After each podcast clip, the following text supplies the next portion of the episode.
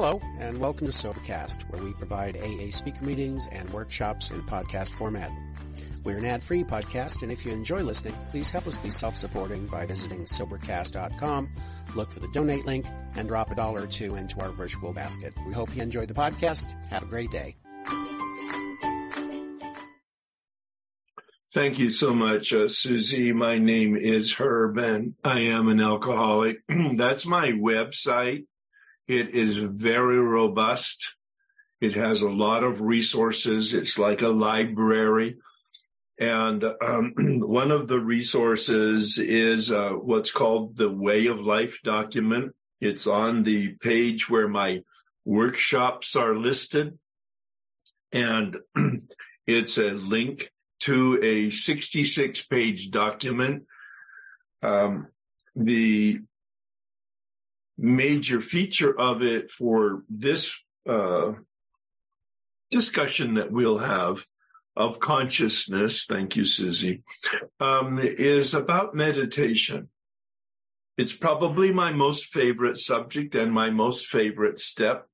I've done more work, more recordings, more writing on step 11 and meditation than I've done in any of the other work in my 39 years of sobriety.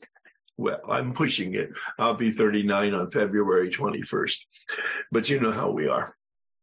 So, um, pages 44 to 51 of that way of life document um, is an not only an outline from the big book combined with some comments from the 12 and 12 um, in the area of prayer and meditation, but it also is a script, a literal filled out script.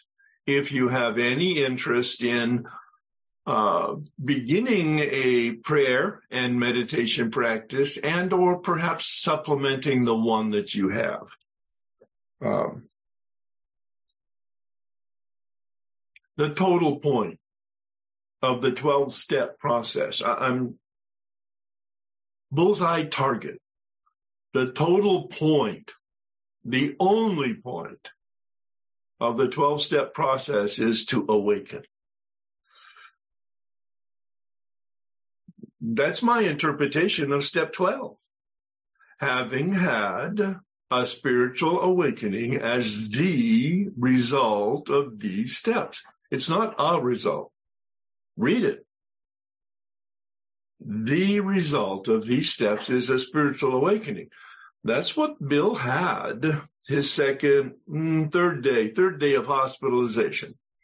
Look at page 14 in the big book. That's his spiritual experience. And I'm using that word in contrast to spiritual awakening. It was a mystical mountaintop experience. third day hospitalization. He had worked the steps with Ebby the day before. Second day of hospitalization, look at page 13 in the big book. There's more history than is confirmed there, but that's the distilled version of it. No pun intended. No pun intended. Page 13, he works the steps on his second day of hospitalization, December 12th, 1984. 1934. Uh, and on December 13th or 14th, he has his mountaintop experience. he wrote the book. He created 12 steps instead of six steps, the six steps of the Oxford group, which he worked, but he wanted to squeeze out the wiggle room for alcoholics. We're wily, and he knew that because he was one, of course and he created step 11. He wrote it in two and a half pages, pages 85 to 88. If you have time sometime, read it and highlight it, looking for the instructions, read it and highlight it, and then go back and outline it. It outlines wonderfully, and I'm going to fill in some of at least my knowledge and my experience in interpreting, in interpreting. This is Herb's interpretation of step 11 from the big book.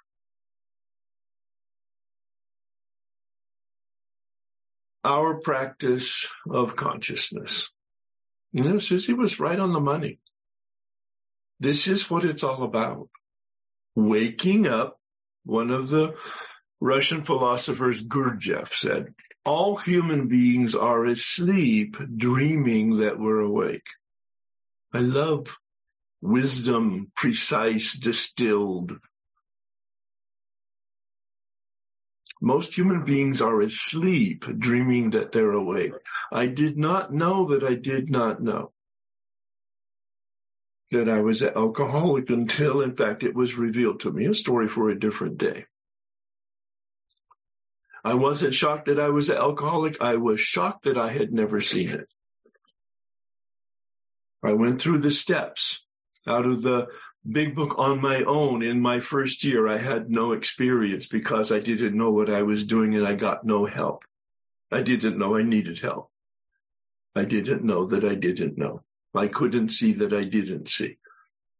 I'm not trying to be cute or poetic. I'm trying to capture my experience and communicate it to you to know that this is a process of waking up. At four years of sobriety, 1988, February, I met a man who took me then through the steps out of the big book, and he had no particular training in terms of human development, but he had been taken through the steps himself out of the big book. He called it a textbook that had precise instructions, and he gave me those precise instructions in step 11. And uh, for the very first time, I was able to understand what meditation is and how to do it. And I began a practice in, oh, probably February, January of 1989. Once I had finished the steps and learned the practice and the process that this man had communicated to me, and I was able to meditate on a daily basis ever since. With very few exceptions, I have meditated since 1989 on a daily basis because he cracked a code for me. It was like a, he put one of those miner hel- helmets on my head with the little light in the front. And when he gave me the instructions of his experience and understanding of the big book, he was like turning on the light so that I could see the instructions in each of the sentences. It was like the sentences cracked open and the meaning of and the practice of and the understanding of the 11th step came to life for me. Now, some of you know, most of you don't. I was a monk for seven years. Yeah, early on, ages 17 to 24. I was a monk, seven years in a monastery, seven years of silence, seven years of daily meditation. And in 1964, when I left the monastery, I hung my black robe up and I didn't meditate for another 25 years. Well, because I didn't know what I was doing. I didn't know why I was doing it and I didn't know how to do it. It had come to me from the outside like the black robe. I put on the black robe. Monks meditate. I meditated.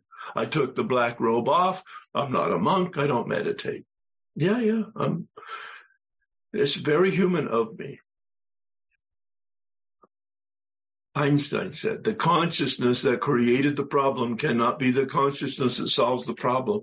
I'm a mad dog seeker all my life from age 11, 12 years old. The religious commitment to become a missionary priest, a Catholic priest for seven years.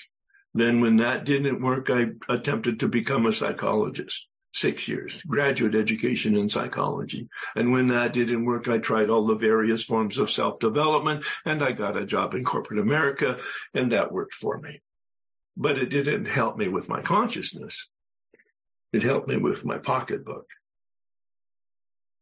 Step 11. Saw it. It's a very active process. Please use the set aside prayer that was begun with thank you very much the Berlin group for incorporating the set aside prayer. All it is is a prayer. Well, all it is, what it is, is a prayer asking the universe, whatever it is you believe is a power other than yourself, to bring the crowbar and open your mind and open your heart. And that's what I'm asking you today. Lots of you, most of you probably have some idea about what prayer is. Most of you have some idea what meditation is. Most of you pray. Most of you do not meditate.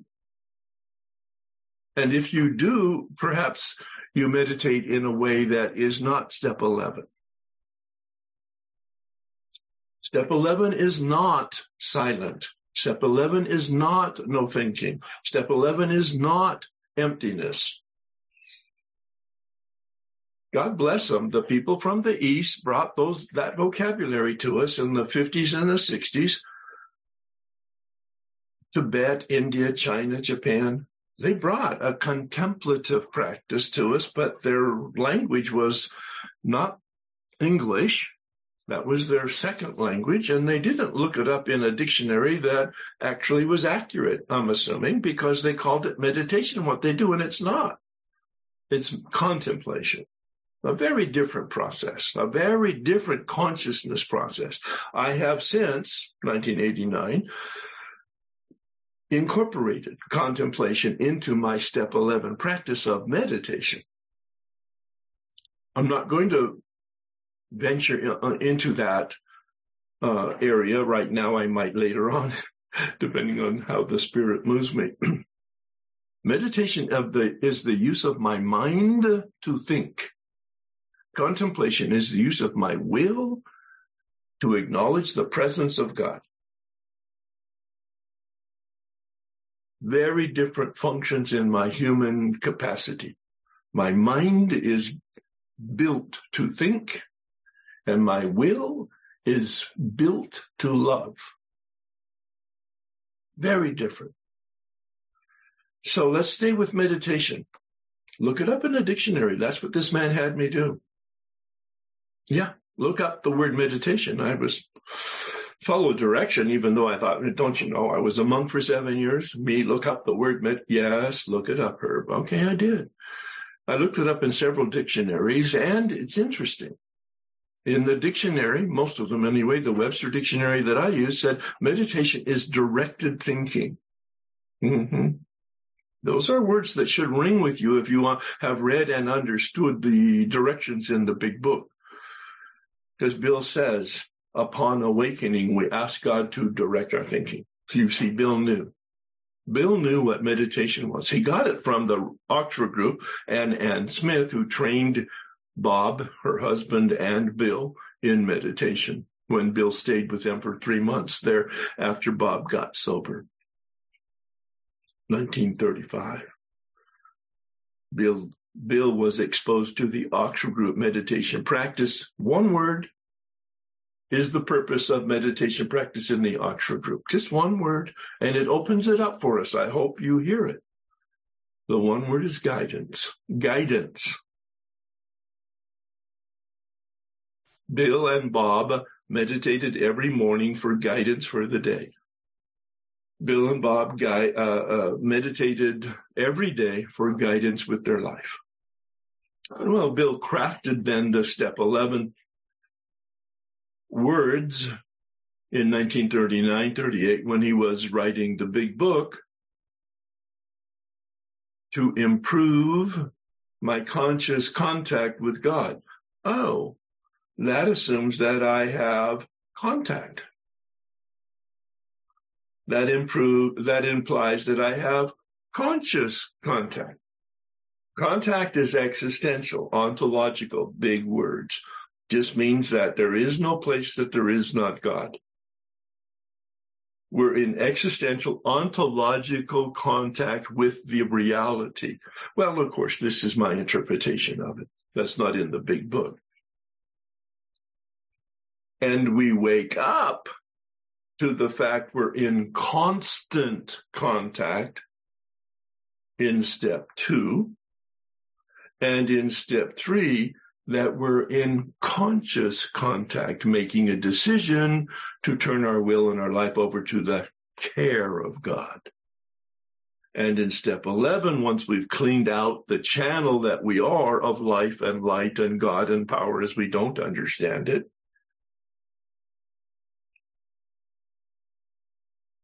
then we improve that conscious contact on a daily basis. Ah, praying, asking for knowledge, guidance, and power. Because Many times I knew what to do. Most of the time I didn't do what I knew was the right thing.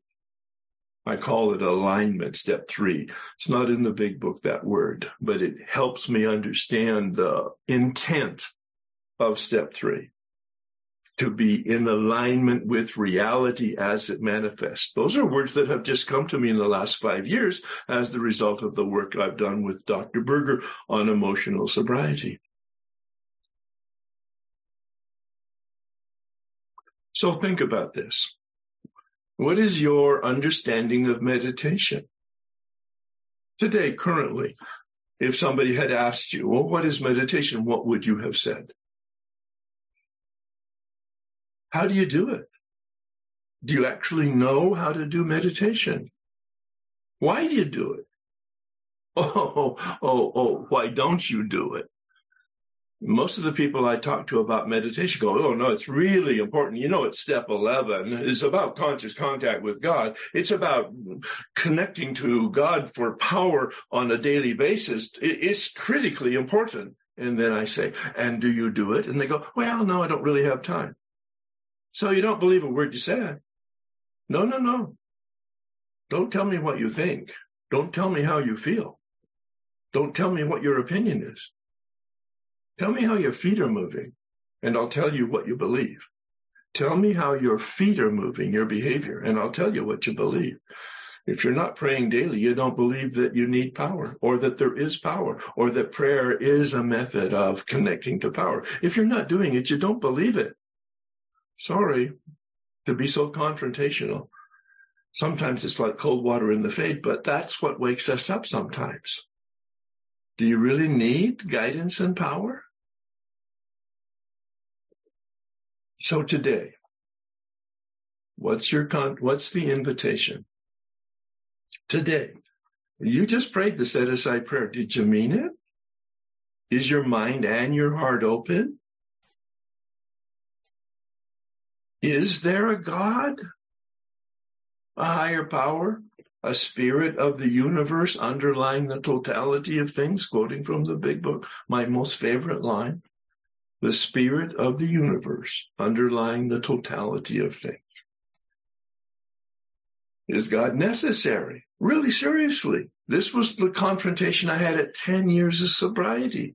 I'd had two prior spiritual awakenings. 1988 when I went through the work for the first time, 1991 when I went through the second time, I blew by steps two and three. Even though I was meditating, even though I had spiritual awakenings, mm, I'm not going to describe them right now. I could. Broad, deep, powerful, radical changes in the way I thought and felt and behaved. But at 10 years of sobriety, this man asked me some of the questions I'm asking you. How do you behave in light of what you believe you believe? I discovered my own agnosticism not theoretical, practical agnosticism. I did not behave as if I believed on a regular basis. I was relying on my religious tradition and the vocabulary and the theology of that tradition, which I loved the theology. It just didn't get translated into my feet. I wasn't behaving as if I believed which allowed me then to crack the code on steps two and three and to have then a personal relationship with a power other than myself. See, mm, Bill gave us the circle and the triangle for Alcoholics Anonymous. Then Al Anon took that and inverted it and put the circle inside the triangle. Wonderful symbols of the human relationship with the spirit? Are we spiritual beings seeking a human experience or are we human beings seeking a spiritual experience? You've heard it. I took it seriously. I took it into meditation. My answer is yes. Yes. Human, spirit, spirit, human. Yes. Two sides of the same coin. Bill says the spirit that presides over us all. A higher power is an alternative vocabulary. Wonderful approach to steps two and three. we get to make a choice as to what the concept is. We get to make a choice and a decision as to our relationship. What is your concept? What is your relationship? What is your concept? Step two. What is your relationship? Step three. Do you believe it? The spirit deep down inside. Read Appendix 2, where Bill defines what a spiritual experience and a spiritual awakening is, how they're the same and how they're different. Unsuspected inner resource. Fabulous lines. Unsuspected. I didn't know that I didn't know it 10 years of sobriety. Truly oh, intellectually, verbally, but not truly connected to the reality of this. There is no place that there is not God. The spirit deep down inside me, unsuspected, inner, deep down resource. Read page 55 answers the question that were posed on page 45. Where and how are we going to find this power? Bill gives us two paragraphs, never redundant, except when he wants to really emphasize an issue. Two paragraphs that talk about where and how to find this power other than ourselves. Spirit everywhere. God is or God isn't. God is everything or there is no God. Read page 53, chapter 4. We're confronted with the question of faith. Human, spirit, spirit, human. Thomas Merton, probably a mystic and a prophet, a monk, died in 1968, prolific writer. He says, quoting probably ancient people before him, God is that reality that has no circumference. God is that reality that we call higher power. God is that reality whose center is everywhere. Now that's a mind twister. God is that reality that has no circumference. That's where Bill gave us the circle transcendence. God is that reality whose center is everywhere. Immanence, the circle inside the human being, the triangle, body, mind, and will. Spirit everywhere. This is Bill's philosophy. This is Bill's theology. Page 53, page 55. Appendix 2. Bill was a mystic. I, I believe it with all my heart. There's no way he could have had these insights and phrased these words without having that experience, which I believe he got initially in his mountaintop mystical experience, spiritual experience. Join me in this third step prayer. It's cleaned up to have current vocabulary. God, I offer myself to you to build with me and to do with me as you wish. Relieve me of the bondage of self, that I may better do your will. Take away my difficulties, that victory over them may bear witness to those I would help of your power, your love, and your way of life.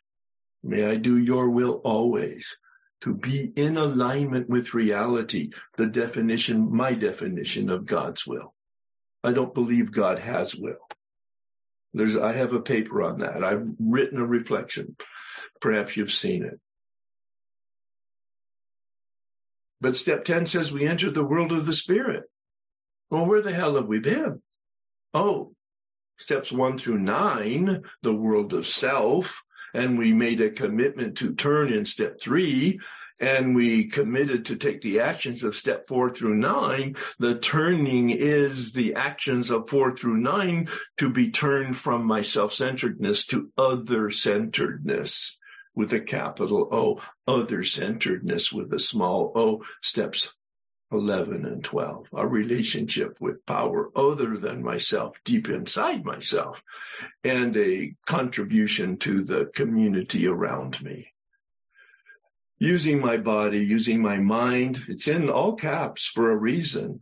That's the thing that makes me specifically human at one side of the coin and the other side of the coin, the other function in me that allows me to be a human being. My mind allows me to reflect and my will allows me to make decisions, to take actions. Bill uses the word recovered and the title page. Check it out. The second title page in the big book how thousands of men and women have recovered, and he uses that terminology consistently through the book, past tense. And on page 84, he said, we're placed in a position of neutrality. That's what I'm, I mean, I think he means by recovered. I'm not experiencing the craving because there's no alcohol in me, and I'm not experiencing the obsession because I have a protective shield, a power other than myself. By finishing step nine, I am placed in a position of neutrality. I am not resisting it. I am not thinking about it. I am not attracted to it. My mind has been relieved of its vulnerability to the obsession. Recovered. Ah, that's physical sobriety. But I'm not cured.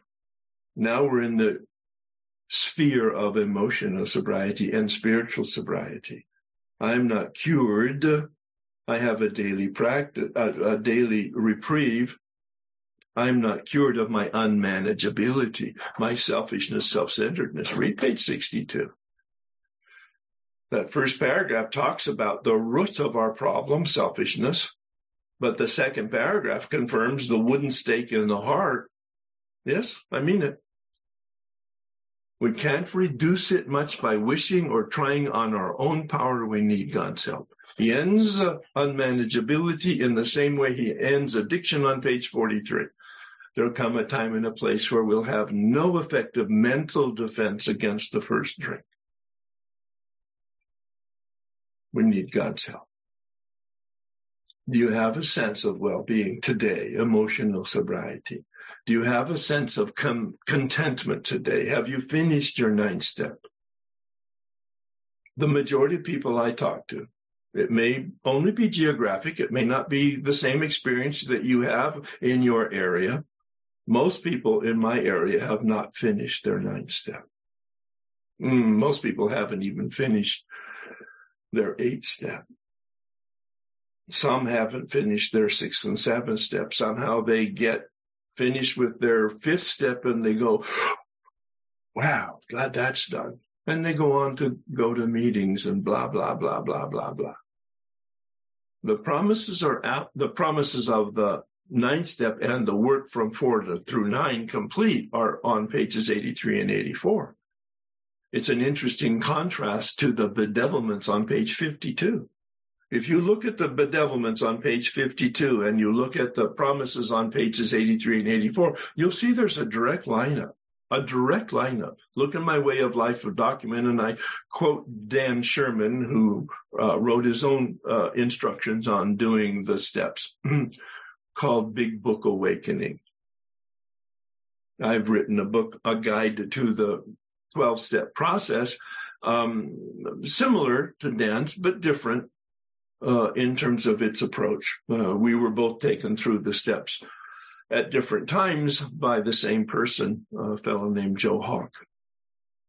That was my third journey through the steps, a very contemplative, a very powerful process that allowed me to have a new experience with steps two and three, as I indicated earlier.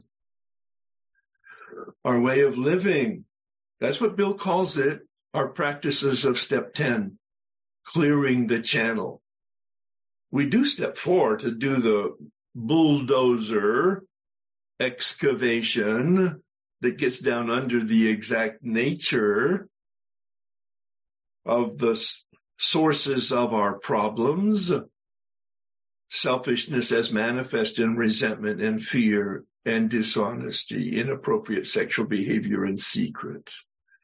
But we're asked to wash and rinse and repeat in step 10.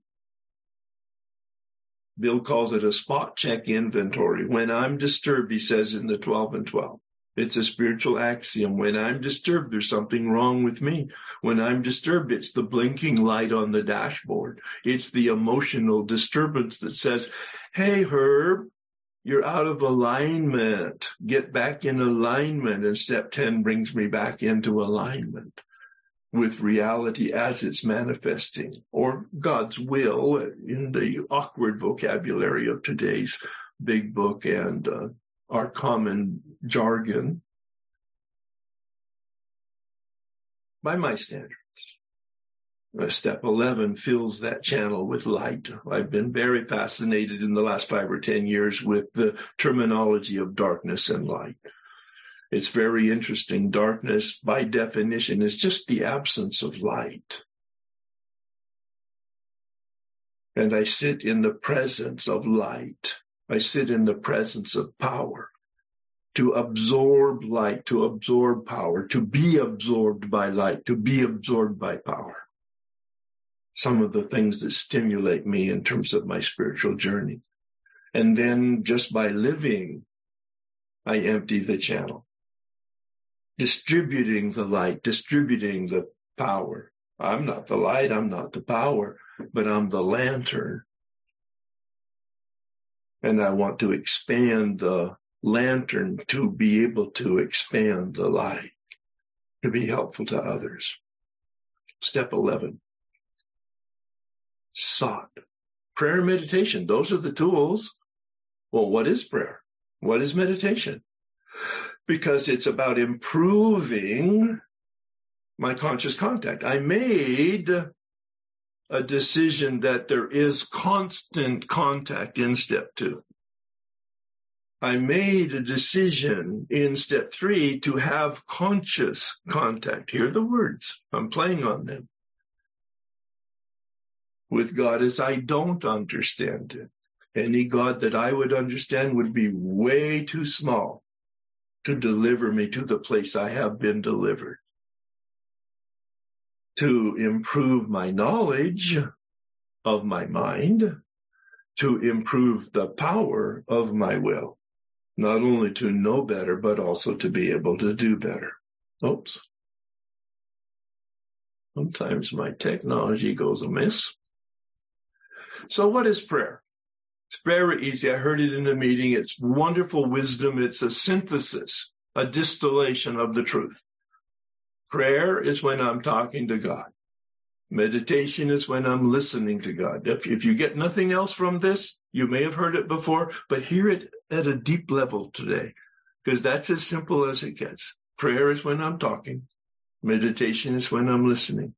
Prayer, intimate conversation. Why do I do it? To form a relationship. Think about how you determine and develop a relationship with human beings. You spend time you you have conversation. It's spontaneous. It's not scripted. It's not written down. It's a coming from the heart, coming from the soul, coming from your most intimate inner being to have this conversation. But it does depend on what you believe about God. The silver bullet of the 12 step process is it's your choice. We have no dogma. We have no theology. We have no rules and regulations. And Bill said it. We don't need them.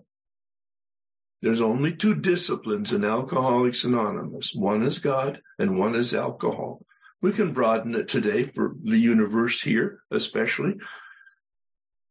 All 12 step programs are invited here. There's only two disciplines God and addiction, or go to the light and darkness. There's only two disciplines, darkness and light.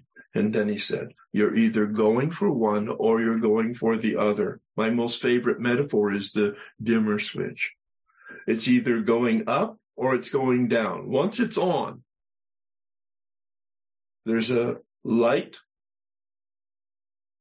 there's a, a, a minimum energy of electricity going into the system but you can turn it up and create more electricity, more energy going into the system that will create more light, or it can go down a notch at a time and the darkness descends. We're either going toward the light or we're going toward the darkness and there's no rest. There's no middle ground. There is no neutrality. Pause. And the dimmer switch is on a structural trigger to go backwards. Dr. Tiebout said, Bill got it right. The first nine steps are for the deflation of the ego at depth, but the ego has an uncanny way of regenerating itself.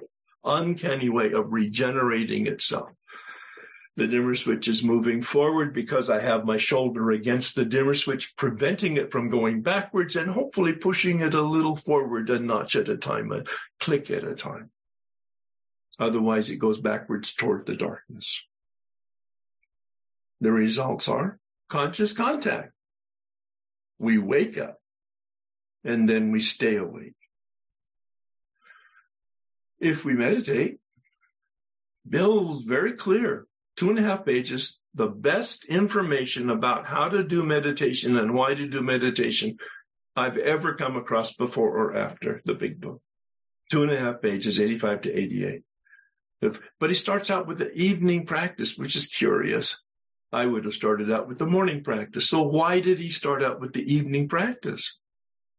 Probably because he just finished in the big book describing 84 and 85, step 10, what you do during the day. So in the event that you didn't be as thorough as you could during the day, he starts out step 11 as to what you do at night. When you finish your day, perhaps you have a little bit more readiness to evaluate as a radar sweep of the day. Are there any blips on the radar screen in the evening? I don't have much time or energy in the evening.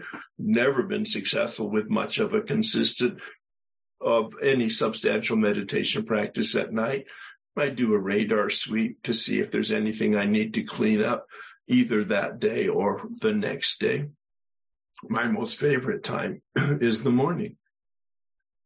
And this man took me through the steps and he said, read and highlight pages 85 to 88. I did that. When I finished that, he said, now go back and outline it. And I outlined it like I have here on the slide what you do in the evening, what you do in the morning, and what you do it uh, all day long. But the morning practice he spent some time on. He said, upon awakening, we ask God to direct our thinking. I'm quoting now. And he said to me, well, that's a prayer, Herb. We ask God is code for talking to God. It's a prayer. It goes like this. God, please direct my thinking. Oh my God. Could it be that simple? I mean, it really, it really startled me when he said that. I hadn't seen it, outlining it, looking in the dictionary, reading and highlighting. I had not seen that. It was when he said it that it became real for me.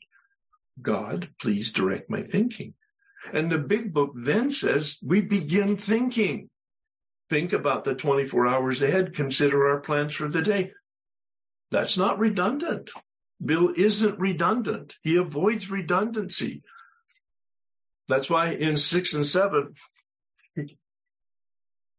he used two, two words, defects of character and shortcomings. He explained it in a recording I heard. In, in the, he said, in the basic English language I was taught, we use different words in consecutive sentences to express the same idea. So he's not being redundant here when he says, think about the 24 hours and consider our plans for the day. I don't know what he means by it because he didn't tell us, but I make stuff up because I have a responsibility to un- attempt to understand what he said. Think about the 24 hours ahead. So it's kind of like I scan my day planner. I'm old generation. I have literally a written day plan for the day and for the week and for the month. I scan it. Sometimes I have it by me and I open it up to check out what's going on today, what I need to do, what I need to think about. Is everything there in my activity in alignment with my understanding of principles, my understanding of alignment with God's will? Obviously, today it always is. Seriously. Consider my plans for the day. Well, what's that? Well, if in fact thinking about the 24 hours ahead is about my activity, perhaps consider your plans for the day is about my attitude, my intention. Think about the 24 hours ahead is about my behavior. Consider your plans for the day is about who am I going to be today? Mm, yesterday I was inconsiderate. Today I'll be considerate. Yesterday I was insensitive. Today I'll try to be sensitive. Yesterday I was very distracted with all the people. Uh, today I'll try to be more mindful. You see, my meditation in the morning is about correcting the character defects du jour. Something manifests yesterday that I would like to improve today I'm going to make an effort in partnership with God. God's the managing partner. Well, read the meditation on page 75 at the end of the fifth step. It's beautiful set of promises, and then there's a meditation. Step five promises, step five meditation. And, and Bill ends it with walking hand in hand with the spirit of the universe. Whew. What an image. Walking hand in hand. God's my partner. I don't turn my will and my life over to God. That's a misinterpretation of step three. I turn my will and my life over to the care of God. That's my interpretation of being in alignment with. God's the managing partner. I manage my life in guidance from the managing partner. God does not manage my life. I manage my life. That's my responsibility to know what to do and then to do what I know is the right thing to do to become a decent and to con- to sustain being a decent human being. Now, here's what's not in the big book. If you, again, if you get nothing else from today, if you get this, this is the key that unlocks the door to meditation. It will forever change your life. It's not in the big book this way. This key I did not know. Everything up till now was in the big book and I had some understanding of it. This man said to me as he was unpacking it for me based on his knowledge and his experience. We ask God to direct our thinking, then we begin thinking. Here it comes. We listen to our thinking as an answer to our prayer. We listen to our thinking. We listen to our feelings. We listen to our imagination. We listen to our memory. We listen to our feelings. We listen to our sensations. We listen to anything that's going on in us as the possible response to our prayer and direction. Changed my life.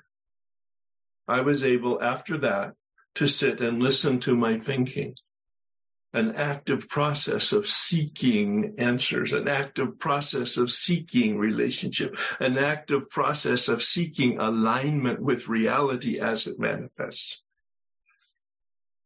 You've heard many times in meetings the wee small voice, and it's a wonderful phrase and it has a good intention. It's just an inaccurate translation of the original language. Wee small voice is a mistranslation as I understand it, I'm not a linguist, but I read material from people who are. And they said the proper translation is tiny whispering sound. It may sound the same, but it's not. Tiny whispering voice tiny whispering sound. Listen to the whatever's going on and be aware. Be conscious, improve your consciousness and listen to whatever is the action and activity that's going on as the possible guidance of the spirit. Fabulous. All day long, be awake and pause and listen. Be awake to the signal on the dashboard. Yellow light flashing. I'm disturbed. Pause. Take the action of step 10. so what is meditation? It's uh, active thinking and listening. Why do we do it? The, the, the, the, the science is in. We will be healthier. The science is in we will have better emotions. The science is in. We'll have better relationships in sociology. But that's not step 11. It's not about peace. It's not about stress. It's not about harmony. It's about a conscious contact with the spirit, conscious contact with God as we don't understand it for guidance, and power. Tiny whispering sound. How did we do it? We, Bill in the 12 and 12 gives us a very different model, which is a wonderful model. He says if you are distracted and you can't sit still and or you have a busy mind and you can't uh, channel it, he said just do some reading of, for instance, the St. Francis prayer a word or a phrase and think about it. What's your instinct about it? Read and think about the words of the prayer, a word at a time, a phrase at a time, and chew on it. Chew on it. What does it mean? What's its guidance? What's your experience? What's its invitation? And then in a different way for meditation, pay attention and listen to the sounds and the voices and the whatever else you can listen to, not with your ears. I've never heard God talk here. I've heard God talk through my intuitions, from my instincts, from my inspirations, my intentions to be guided and in alignment with reality. Inspiration coming from the Greek word spiros, meaning breath, S P I R O S, breath. The breath of God in me. Meditation, prayer, contemplation, it's like trying to catch the wind, isn't it? We can feel it sometimes, we can observe it sometimes. becoming a lantern. The total purpose from my standpoint is to make contact with the light that's deep inside me, to foster the light so that I can be a lantern that stands by the path that shines the light of my experience on the path that I have walked so that others can walk that path and have their own experience. I'm not one bit interested in creating little Herbies. Nope. I'm just a lantern. I'm not the light. That's a major distinction given my recovering narcissism. But this has improved my consciousness to mitigate that irremediable personality disorder that cannot be treated by therapy and or medication. On a scale of one to 10, Dr. Berger indicated I might have been a seven and a half or eight in the early days. And when we connected about 20 years ago, a reevaluation because of the work that I had done, thanks to the big book and some really wonderful guidance from the mentors in my life. He suggested maybe I'm a two and a half or three. Never, never totally healed but a remedy from the spiritual work that's been done, a practice. I started with one minute. I went to five minutes pretty quickly. And I allowed the Spirit to lead me to 20 minutes. But after about three or four months, I was pretty bored uh, with the practice because I pretty well had nailed it on consistent practice on a daily basis. And I went to a spiritual guide, a person who didn't know much about the 12 step process at the time. Um, and he became my spiritual director. That was over 30 years ago and has been ever since. and he said, Herb, after listening to me and understanding what I was attempting to achieve and, and experience in my life. he said, think this thought. And here again, th- this is revolutionary stuff. You're as powerless over your spiritual life as you are over alcohol, having no power at all. You see, he got the 12 steps. You are as powerless over your meditation as you are over alcohol, having no power at all sit in the presence of power, humbled by your powerlessness, and absorb and be absorbed by power. Absorb and be absorbed by the power that is deep inside of you and that surrounds you. Show up and don't leave early. He said, there's only two mistakes that you can make. Don't show up, leave early. If you're going to sit for a minute in meditation, set a timer. Don't be distracted by time. Set a timer. The timer will tell you when you're done. It's a method, not a technique. It's not about emotions. It's not about feelings. It's an action based on faith, that second step decision. Read page 53. We are confronted with the question of faith. What's that? It's not knowledge. It's not feeling. It's a choice. With my will, God is. And now I'm going to live my life as if it's true without any certitude and without any feeling. I'm going to live my life and behave as if it's true. And when I do, my life flourishes. So I don't care if it's true. When I live that way, my life flourishes. I have an experience. The outcomes are phenomenal. I was delivered to a place that I didn't even know existed, the basis of the set aside prayer. Are you willing to be delivered? That's a word, the phrase that Bill used to describe his mountaintop mystical experience, his hot flash. I was delivered, he said. Are you willing to be delivered to a place that you don't even know exists? an awareness of presence and a healing of the brokenness and augmentation of authentic self-esteem. Because one of my teachers who taught me about contemplation, by the way, talked about the core of goodness. Every human being has a core of goodness.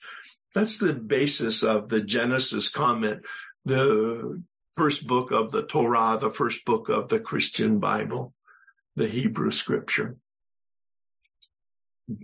God made humans in God's image and likeness. That's the intent there. Image and likeness, perhaps mind and will.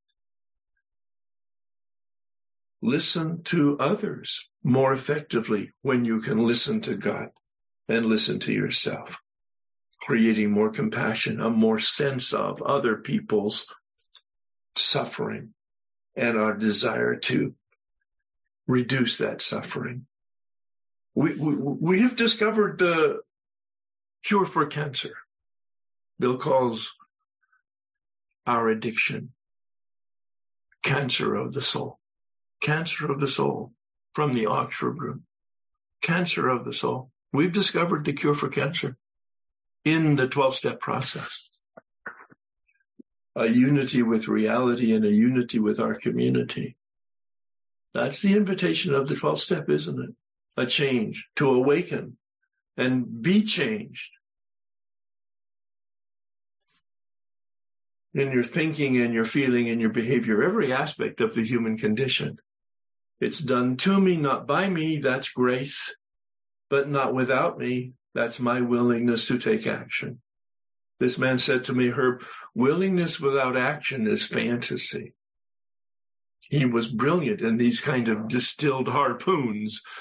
He used that when I was uh, in my ninth step and I was rocking in my ninth step and and then uh, I stopped and because I got real busy with my life and I was meeting with him and I said, I'm real busy with my life. I'm willing to make my amends, but I haven't had time. And he said, willingness without action is fantasy. And I got very busy because I was suffering. And I finished my amends and the suffering went away. Lighting the path for others. This is the invitation. Step 12. Read the first line of page 89, working with others. His blueprint for helping other people. Nothing will so much ensure immunity as intensive work. Immunity. All of us are overly sensitive to that word today with the pandemic just behind us. Immunization. Step 12 is immunization, lighting the path for others. In step 10, we receive the light. We keep the light full because we remove the impediments and the obstacles to the light. We become a lantern and we light the path. Become a lantern. I am responsible for my effort. The results are none of my business. When I walked out of this man's office, he gave me that. You're responsible for the effort, not the results. And oh, by the way, if you want to know if your efforts are having an effect, ask your wife how you're treating her. Pay attention to how you're driving on the freeway. Pay attention to how you're treating retail personnel because you will improve over time. A journey, not a destination. The journey is the destination a phrase that came to me when I was writing my book on meditation published by Hazelden, practicing the here and now. That first chapter gives an overview of all of the consciousness practices, as, as at least as I understand them. And then I proceed to look at each step through the lens of meditation, looking at powerlessness through the lens of power. A process, not a task. An experience, not an event self actualization and self realization. I become a human being and I grow in my humanity, becoming more spiritual through a spiritual practice and a spiritual journey, becoming a lantern, lighting the path. Our way of living, Bill calls it as head in the clouds and feet on the ground.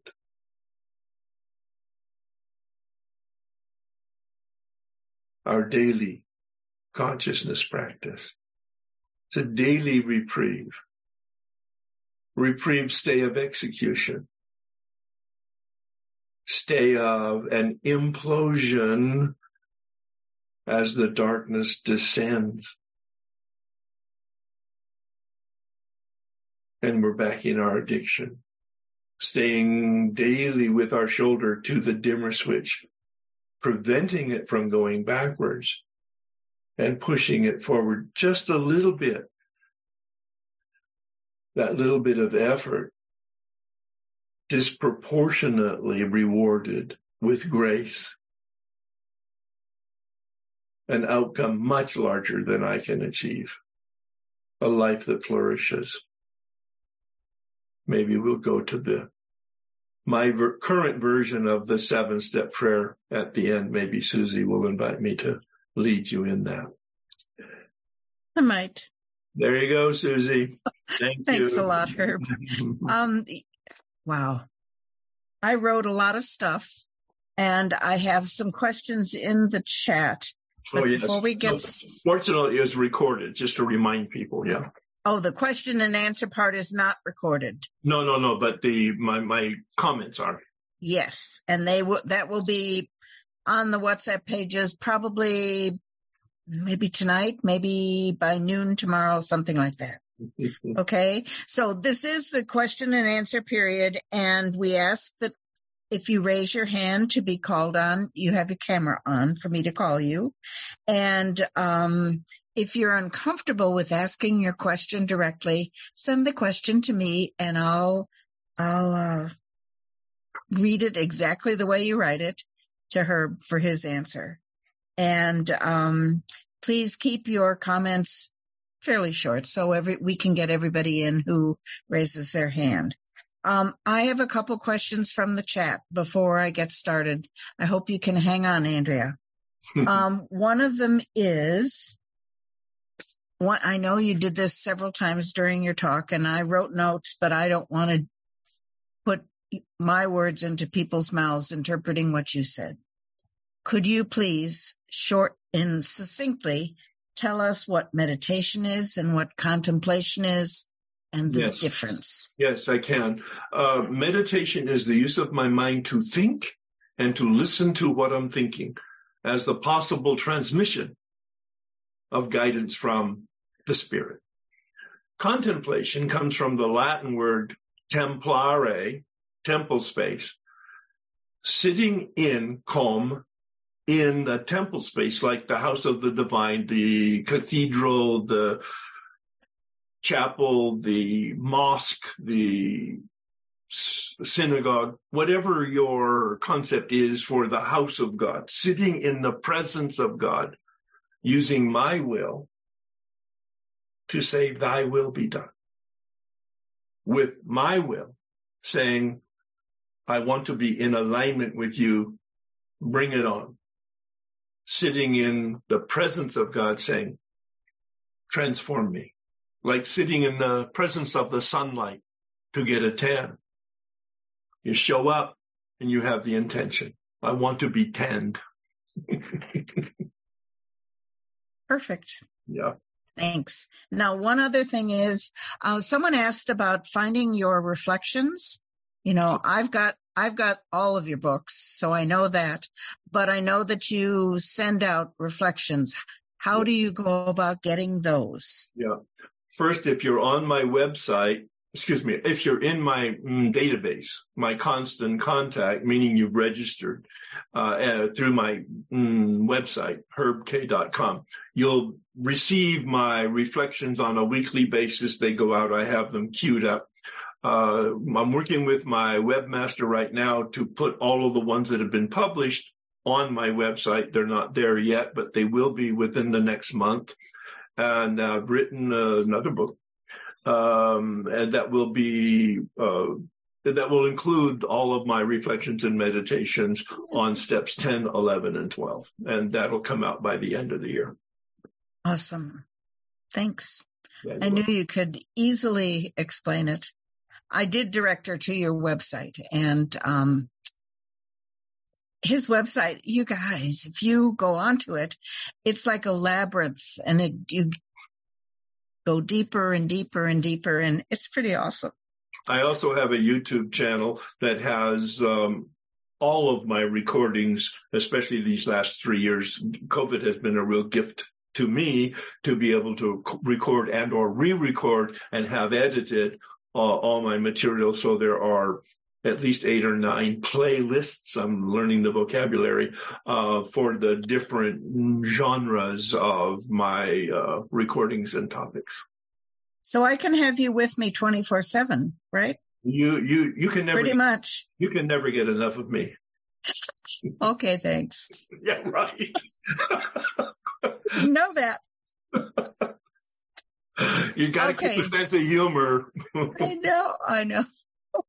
Okay, so um, Andrea, you had I think you had your hand up before.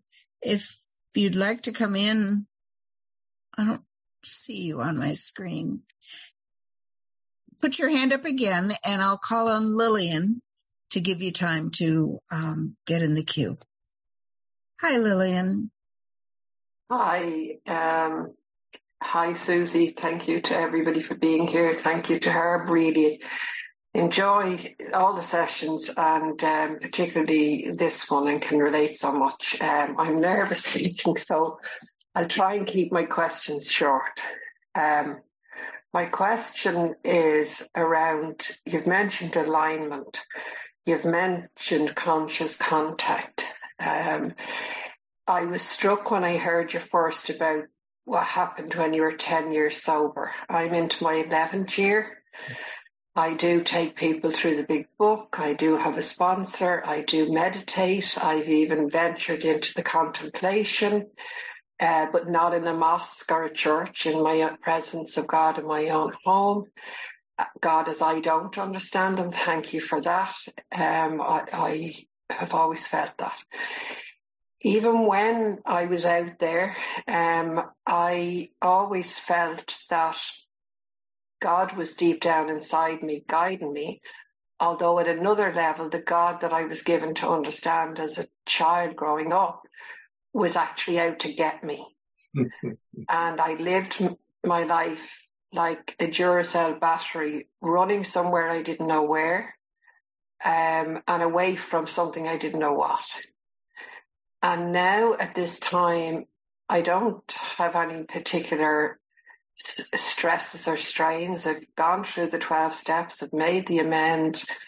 I tend to try and meet people where they are. However, having been frozen, absolutely frozen, and living my life in that way, uh, before I came into the fellowship only that time ago, I don't seem to be finding my way in the world, stepping back out into the world or being involved at any kind of real interpersonal social level is very hard. And I never know whether it's my will pushing because people, situations, voluntary work, helping others comes to my door and I do it very willingly, but it's not bringing me any nearer where I'm feeling a sense of fulfillment for me. I feel that I was locked down from the day I came in. I was locked down when I got here, and I'm still locked down. Yeah, so, uh, wonderful. No, you're so conscious. You're so conscious, and you're so close.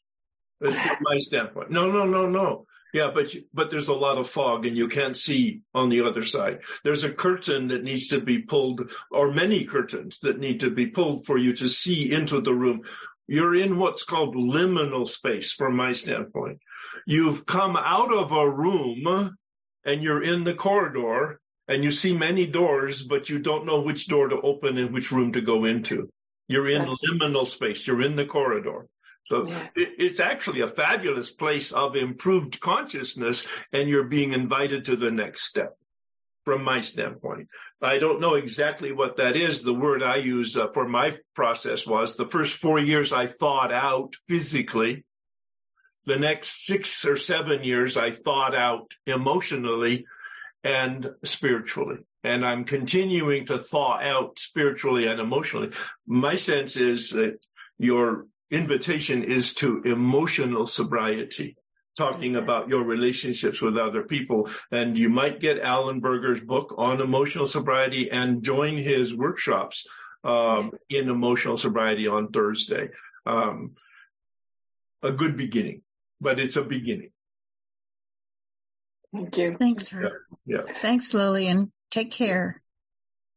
Okay, Cindy, come on in. Hi, everyone. Hi. Um, thanks, everyone, for your service today. Um, Herb, I got a lot of great information, and um, I'm sure you've probably answered this question before, and I'm new to this emotional sobriety group. And, um, but just from a practical point of view, do you have a course or a book that you've written or um, like a guide on just the nuts and bolts of what you do in meditation, kind of like yes. meditation. Uh, yes to all three questions. Okay.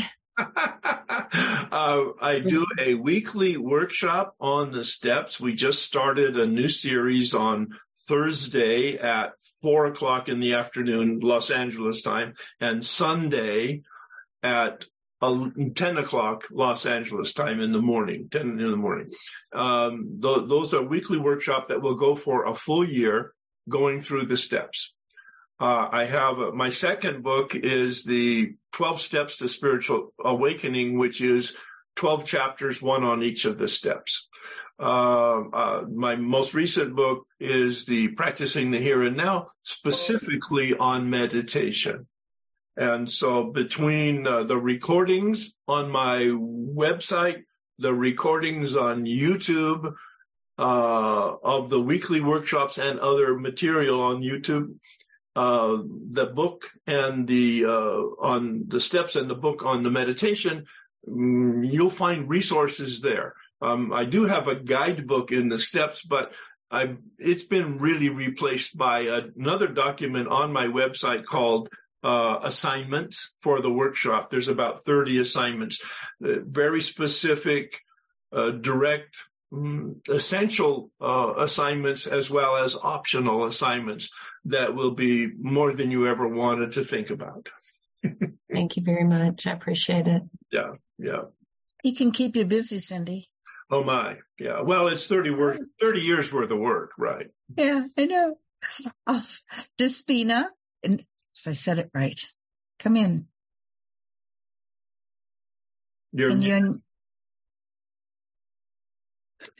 you're there you go. Hi, hi, hi, Herb. Thank you so much. I'm Despina, a recovering addict and codependent. And it's so interesting. You had your two spiritual experiences, 88 and 91, when I had children. Each of those years, there must be a connection. But Uh. I, I am a chanter and I have a morning and evening practice. And so it is out loud. And it is what I was. My mother was is a reco- considered herself a recovering Catholic, and she met Buddhism. I guess when I was seventeen, the mm-hmm. same year my sister and I got into heroin.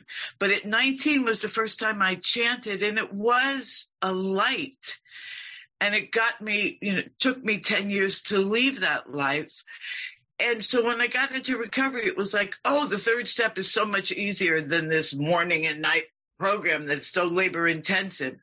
And I saw that I wasn't able to get happy, but I'm noticing now that I need to meditate also, that that is really when I hear. So I guess that would be chanting out loud is the meditating where no, I don't think so. I, not unless, um, not unless. Well, what's your intention? What's your intention for chanting out loud? What? Why do you do it? well, you know, it's become No, it's no. almost- Why do you? Why do you do it? A direct answer. Okay. It's just a practice I do now twice a day, and I Oh, so it, it it's like why don't you why don't you walk or or do sit ups? Right. So it's not so effective as it was at one time. Well, wait, it may be effective. I'm just saying you don't know why you're doing it. You don't know why you're doing it. You couldn't answer my question.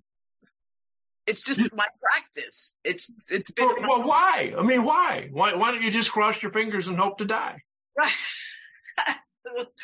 Thank you. That's a great question I need to ask myself. Yes. Besides just like brushing my teeth. Ba, ba, ba. It's like it's like praying the rosary or stringing beads or praying without any thinking. It says, "No, I'm praying." No, you're not. You're mouthing words. Yeah. Yeah, yeah. If Well- if it's not conscious, if it's not intentional, it's just activity. Right. I've had such a difficult time finding my intention. Um, yeah. Okay. Well, that's my, that's my project. It is. It's your invitation. Yes. Yeah. Wonderful. Thank you for thank you for being very open to this conversation. Yeah. Many people would have gotten angry and or shut down, but you stayed there with it, very open. Yeah. I'm open. Thanks, Despina. I have uh, several questions in the chat. If you don't mind waiting, hang on, Eileen. Um, so here's one. I've been through severe religious abuse that has affected me on many levels. I still seem to be unable to divorce that spiritual experience from the image of God carved in my mind. Any input? Yeah, it, it's a it's a trauma. Many people have religious trauma and they sometimes don't even know it. I didn't have trauma, but what I found doing this work for the third time in 1991, as I've indicated before, where I got in touch with steps two and three is that the training and exposure that I had up till that point was the very impediment to my relationship with the mystery. I had to embrace the set aside attitude. It was the first time I was introduced to the prayer and the attitude. Set aside, open my heart, open my mind. It's a prayer because I can't do it. I'm asking for spiritual intervention. And um, that's how I discovered that the theology and the training that I had, which was wonderful, and I still love the theology, but it was the impediment that I held on to, the religious dogmas that I held on to that was the barrier to my having a relationship and an experience with the mystery. Yeah. Yeah, I get that. Okay, I'm going to do one more question from the chat and then I'll call on you, Eileen. Uh, why does um, my mind keep on wandering during mindfulness at 1st mm-hmm. after calming down? How do I remain in an observer mode without reaction mm-hmm. to any drama of mind for prolonged period? Yeah. And while doing these often throughout the day, how do I still stay present and deal with life on, on its terms? Wonderful, wonderful uh, questions and probably take an hour to have a dialogue about it. it. Those are wonderful at the heart of the matter questions because the human mind is built to think and it doesn't stop. It doesn't stop. We don't stop our minds, please. It never becomes silent until we're dead. And in my case, it'll be three months after I'm dead. that was a joke. Um, so it's about directing our thinking. Notice Bill's words. We ask God to direct our thinking. And so it's a practice and we just practice. Try to practice for one minute Start with that. It, well, Herb, that's not enough. Well, it's probably one minute more than you're doing now in terms of listening to the thinking, listening to the intention, listening to the consciousness for just that one minute. Listening, just listen, paying attention to for one minute and then allow the spirit to lead you to two minutes or five minutes. And it's a practice and it's a discipline the, the Spirit disciplines us. Listen to Bill on page 88. We, alcoholics are undisciplined. We let God discipline us in the way we have just outlined.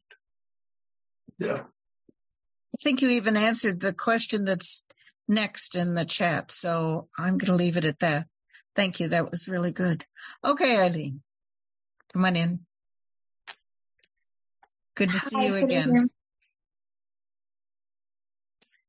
Hi, um, Herb, thank you for this workshop. Um, I got really excited about it when I saw it in the WhatsApp group, especially since um, I'm right now working steps 10 and 11 sort of concurrently in the Codependence Anonymous program. Um, and my sponsor has me doing this very long document every day that uh, incorporates both the step 10 and 11 elements. And um, being so new in recovery, I've been um, um, doing the step working CoDA for about a year now, um, I recognize that um, in the in the presence of people who have had a lot of um, recovery and a lot of lived experience that I hope to learn from and embody and experience for myself. And I'm finding myself that I I am in a space of um, the most peace I've ever encountered in my life. I like myself. I love myself. I am parenting myself and all those fears and shame has becoming a lot lighter because I'm facing it and I'm doing the inner child work. However, the area that I'm sort of needing a bit of guidance on right now is um, in in sort of proceeding to like uh, to switch careers and put myself out there. I'm finding like fear, uh, the fear of rejection and the fear of um, um, failure and not being um, sort of validated by like um, you know getting an interview or something like that has been sort of like weighing me down and um I was just wondering, like, if there are any like tips and tricks you had for somebody so new in recovery yet is really adamant on continuing because I already see so much growth and healing in my experience just one year in. Thank you. Yeah, well, wonderful question. Very practical, actually. And I'll just get laser focused on the fear. Um, step four in the big book inventory has three sections. First is resentment. The second is fear. The third is uh, inappropriate sexual behavior, which I put under a bigger context of dishonesty. And so, uh, it could be that you would benefit from going directly to page 68 in the big book and doing a fear inventory to get underneath what your fears are, underneath what your fears are, underneath what your fears are, down to the exact nature and root cause of your fears. It, it, the big book introduces you to it. The work that I've experienced from the men that have taken me through the steps have deepened and broadened the um, instructions from the big book. Uh, you'll find those in my uh, second book's uh, 12 Steps to Spiritual Awakening in the chapter four on uh, inventory. Uh, or you can go to the YouTube and hear my unpacking of a fear inventory. Number one. Number two, on self esteem. Read Dr. Nathaniel Branden's book on six pillars to self esteem and perhaps join in on some of the discussions that uh, are happening on Thursday with Dr. Berger on self-esteem, especially the mm, work on uh, uh, at seven o'clock. There's a, a, meeting of people where there are a panel of four professionals. I'm one of them that is talking about uh, self-esteem and the book and the steps connected to the book. Yeah you're you're you're you're just you're just so on the right path, asking wonderful, direct, and clear questions. You you will find your way. Yeah. Thanks, Herb, and thanks, Eileen. Glad you're here and glad you're working on yourself. But but it is a process. It is a process. You don't make a. Uh, uh, one of the speakers gave me just this wonderful image, which allows us to breathe. You yeah. do not make a tulip grow by pulling on it. Yeah. Oh, yeah, that's right. It's organic. It's organic. It has its own path. You have your own path of growth. Yeah. Yeah. And, and I've discovered that it unfolds maybe not the way I want it to, but the way it's supposed to be prepared to be surprised. I say that to anybody who starts this work. Be, and especially in embracing the set aside attitude in prayer, be prepared to be surprised. Yeah. Thanks. Okay, Leanna, you ready? There you go. I see you now. Okay. Hello. Hello. I'm Leanna uh, I wanted to ask uh, uh, uh, said that we are listening to our thinking sensation. We're having trouble. Diana, we're having I'm, hard I'm having time. trouble hearing you. You oh. need to do something with your microphone, probably. Is that better? No, it's not. Can you Okay. can you get real close to your? She has it on her face. Oh, she has Yeah. it on her face. I have it.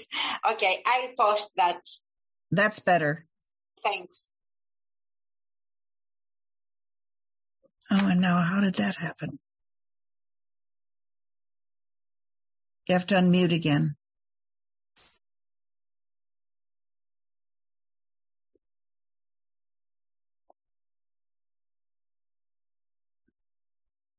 There you go. Okay, can you hear me now? Yeah. Okay, uh, I'd like to ask, uh, as we are listening to our thinking and feelings as a possible response from God, uh, how can I trust my thinking and feelings uh, when, uh, uh, you know, when uh, I, how can I know it's not my business? It's not. No, that's a really, really good question. How do I trust that it's not coming from my ego uh, that I'm hearing. And that's where the fourth step is so critically important. Number one. And number two, that you have an experienced, knowledgeable step guide or, or sponsor that will help you as a sounding board to discern what is your ego and what is uh, the voice of God. Yeah. Okay. Thanks. Uh, Herb, guess what? I've got some questions in the chat. Baruch, if you can hang on for a couple minutes, I'd appreciate it. Okay. Are we able to differentiate between higher power and God if we accept the existence of both? I, I, I don't see a distinction between God and higher power. That those are synonyms, and they're just words for the reality that we can't give words to. That's why I quoted Thomas Merton. Uh, God is that reality that has no circumference and whose center is everywhere. That's a mind bender, a wonderful meditation. The conclusion to which is, I don't know. I can't know, but I believe, and I'm going to act as if I believe. There you go. Thanks. Yeah. That was really clear. I'll have to think about that a while. Okay, here's another one. Um, let's see. I found, let's, no, I'm gonna, I'm gonna go to Baruch now. Hi. Hey. Hi. I'm Baruch.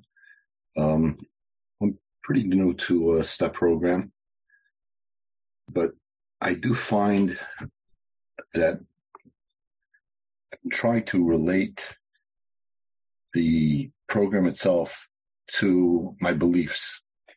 And it's amazing how they are so succinct. They, they so, it's, it's unbelievable. Yeah. I, I have in my fellowship, someone has approached me about his, he's working the fourth step and he's having such a problem with putting together how to accept God mm-hmm. With what he's learned since his childhood, which he rejected. And I see in my own personal life with my, my grandchildren, my children, how organized, I'll put it organized religion can be such a trauma. I mean, thank God. And I do thank God because I, I'm, I'm a Lubavitch chassid and the path of the is to accept everyone, accept everyone because we're all of the same. We were all created by the same God. And it's so foreign to me seeing the the abuse. I don't I don't know another word to call it that the religions do to people. I mean, God is a loving God, and I, and that's what He is. We're His children, and and even higher power, God, whatever you want to call Him. He created us, and He loves us. He loves us. I said to my grandson recently, "I love you unconditionally, and no matter what you do, I'll always love you." I might not I might not like what you're doing, but I love you. And that's God but in infinitely greater. How do you how do you help someone overcome this stigma? I don't know. I don't know. It's a trauma. Yeah. Of accepting God when he's been traumatized so much. Yeah. Without being glib, first of all, it's a great question. And without being glib, most of us need a God upgrade. We need a bigger God because we've been taught such a small concept in organized religion. The, the difference between religion and spirituality. And you hear it all the time. And it's a wonderful contrast. It shouldn't be a contrast, but it is because we're human. All right. Religion is the, a set of tools that point the way to the light unfortunately, human beings have a tendency to worship the tools and not the light. Spirituality is a relationship with the light. So the image I got from the Buddhist teaching, the Buddhist master stands on the path, pointing the way to the light. And unfortunately, the disciples begin worshiping the finger. That's, yeah, yeah, you got it. That's the problem. It's human nature. Take a look around at 12 step meetings. Oh my God. They become the object of worship, meetings and book and steps and sponsor. Sorry, those are the tools. The light, the power, that's the point and the purpose. Right on the money. Yeah. And, and, and the healing takes place with the set aside prayer is such a powerful if people really understand and have the intention of receiving with an open heart and an open mind an experience by going through steps two and three in the big book chapter four and chapter five that that contain the process for step two in chapter four and the beginning process of uh, step three uh, in the, in the beginning part of uh, chapter five. It's it revolutionized my relationship with the mystery. As I say, I was ten years sober when it happened. Yeah. That great. I really like really like what you just said yeah. a lot. Okay, Benedict, thank you for hanging on. Come on in.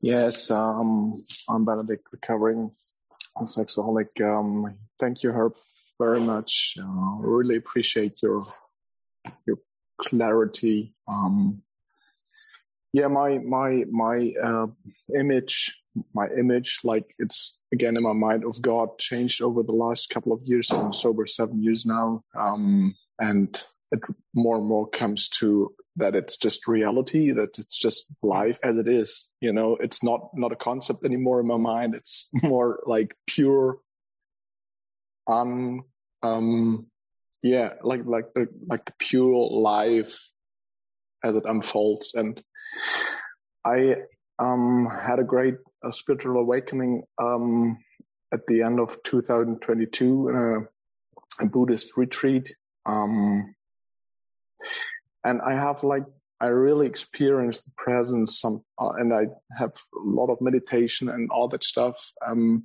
and for me, this is the easy part: sitting there with myself, uh, being with myself and my higher power, just being alone and there. Yeah, this is because yeah, this is the easy part for me. The the, the difficult part is living the life outside, you know, yeah. and becoming on more honest to myself. I have a big trouble becoming more honest with myself and seeing my limits, my limitation. I'm running in a like like constantly and sometimes I get exhausted, depressed and stuff.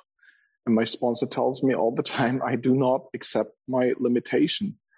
Um, is there a connection between this uh, yeah, these two, you know, things like meditation, being inside myself, feeling really alive and present, and then being, yeah. Two, two concepts, wonderful consciousness on your part, wonderful consciousness on your part. Two things. It is so wonderful to be by myself with God. People screw it up.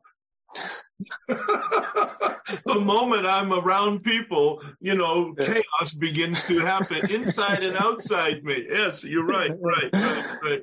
Um, so I love the phrase, and I hope you can stay and chew on it and get the juice out of it for yourself because you're you're beginning to have a whole new experience, and that is reality and life are manifolding or, or, or, manifesting, you said, are unfolding and manifesting. And that's God as we don't understand it. Those reality and life are synonyms for God. Yeah, yeah, exactly. Yeah. Yeah. Mm. All right. All right. All right. And, and, and, and the steps are geared to help me have a relationship with myself, four through seven, and a relationship with others, eight, nine, and 10 those are the steps that allow us to heal forgiveness in a relationship with other people and to begin to have a compassion to help other people reduce their suffering. And as we do that, our own self-esteem develops. We become more appreciative of our own core of goodness and ability to help other people when in fact we're experiencing helping other people. Yeah. Yeah. Great. Thank you. Continue, continue gently, gently, gently. Lean into it. Yeah, yeah, yeah. Right, right.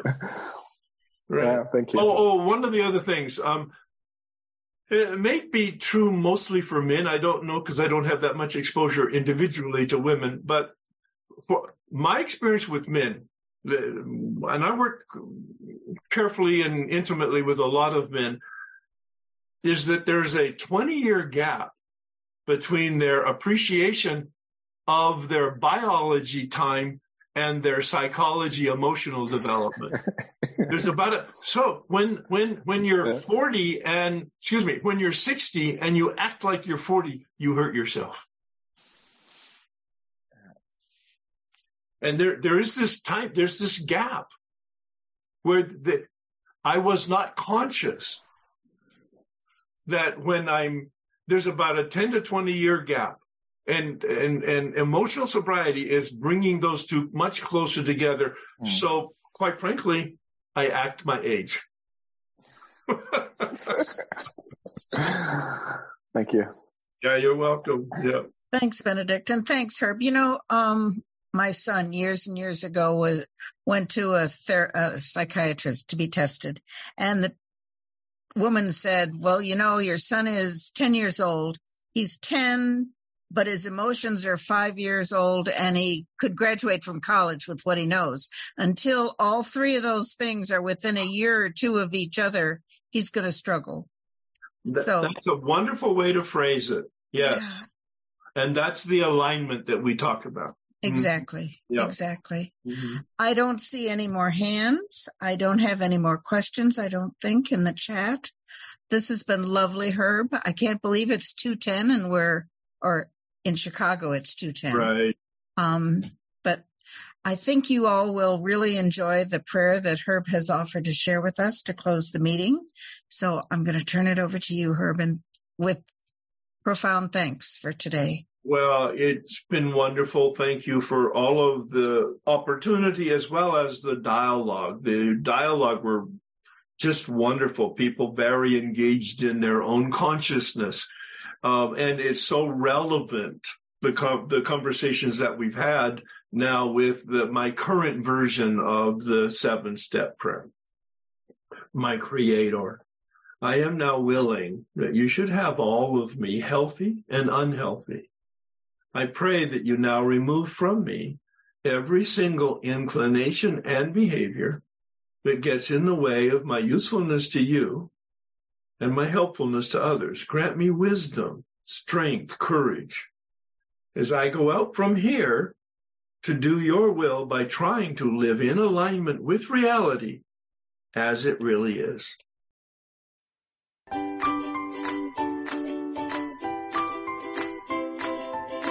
Thanks for listening. I hope you enjoyed the podcast. Sobercast is ad free, and we'd like your help in order to keep it that way. So if you'd like to help us be self supporting by pledging a dollar to a month, visit Sobercast.com and look for the donate links. Thank you very much.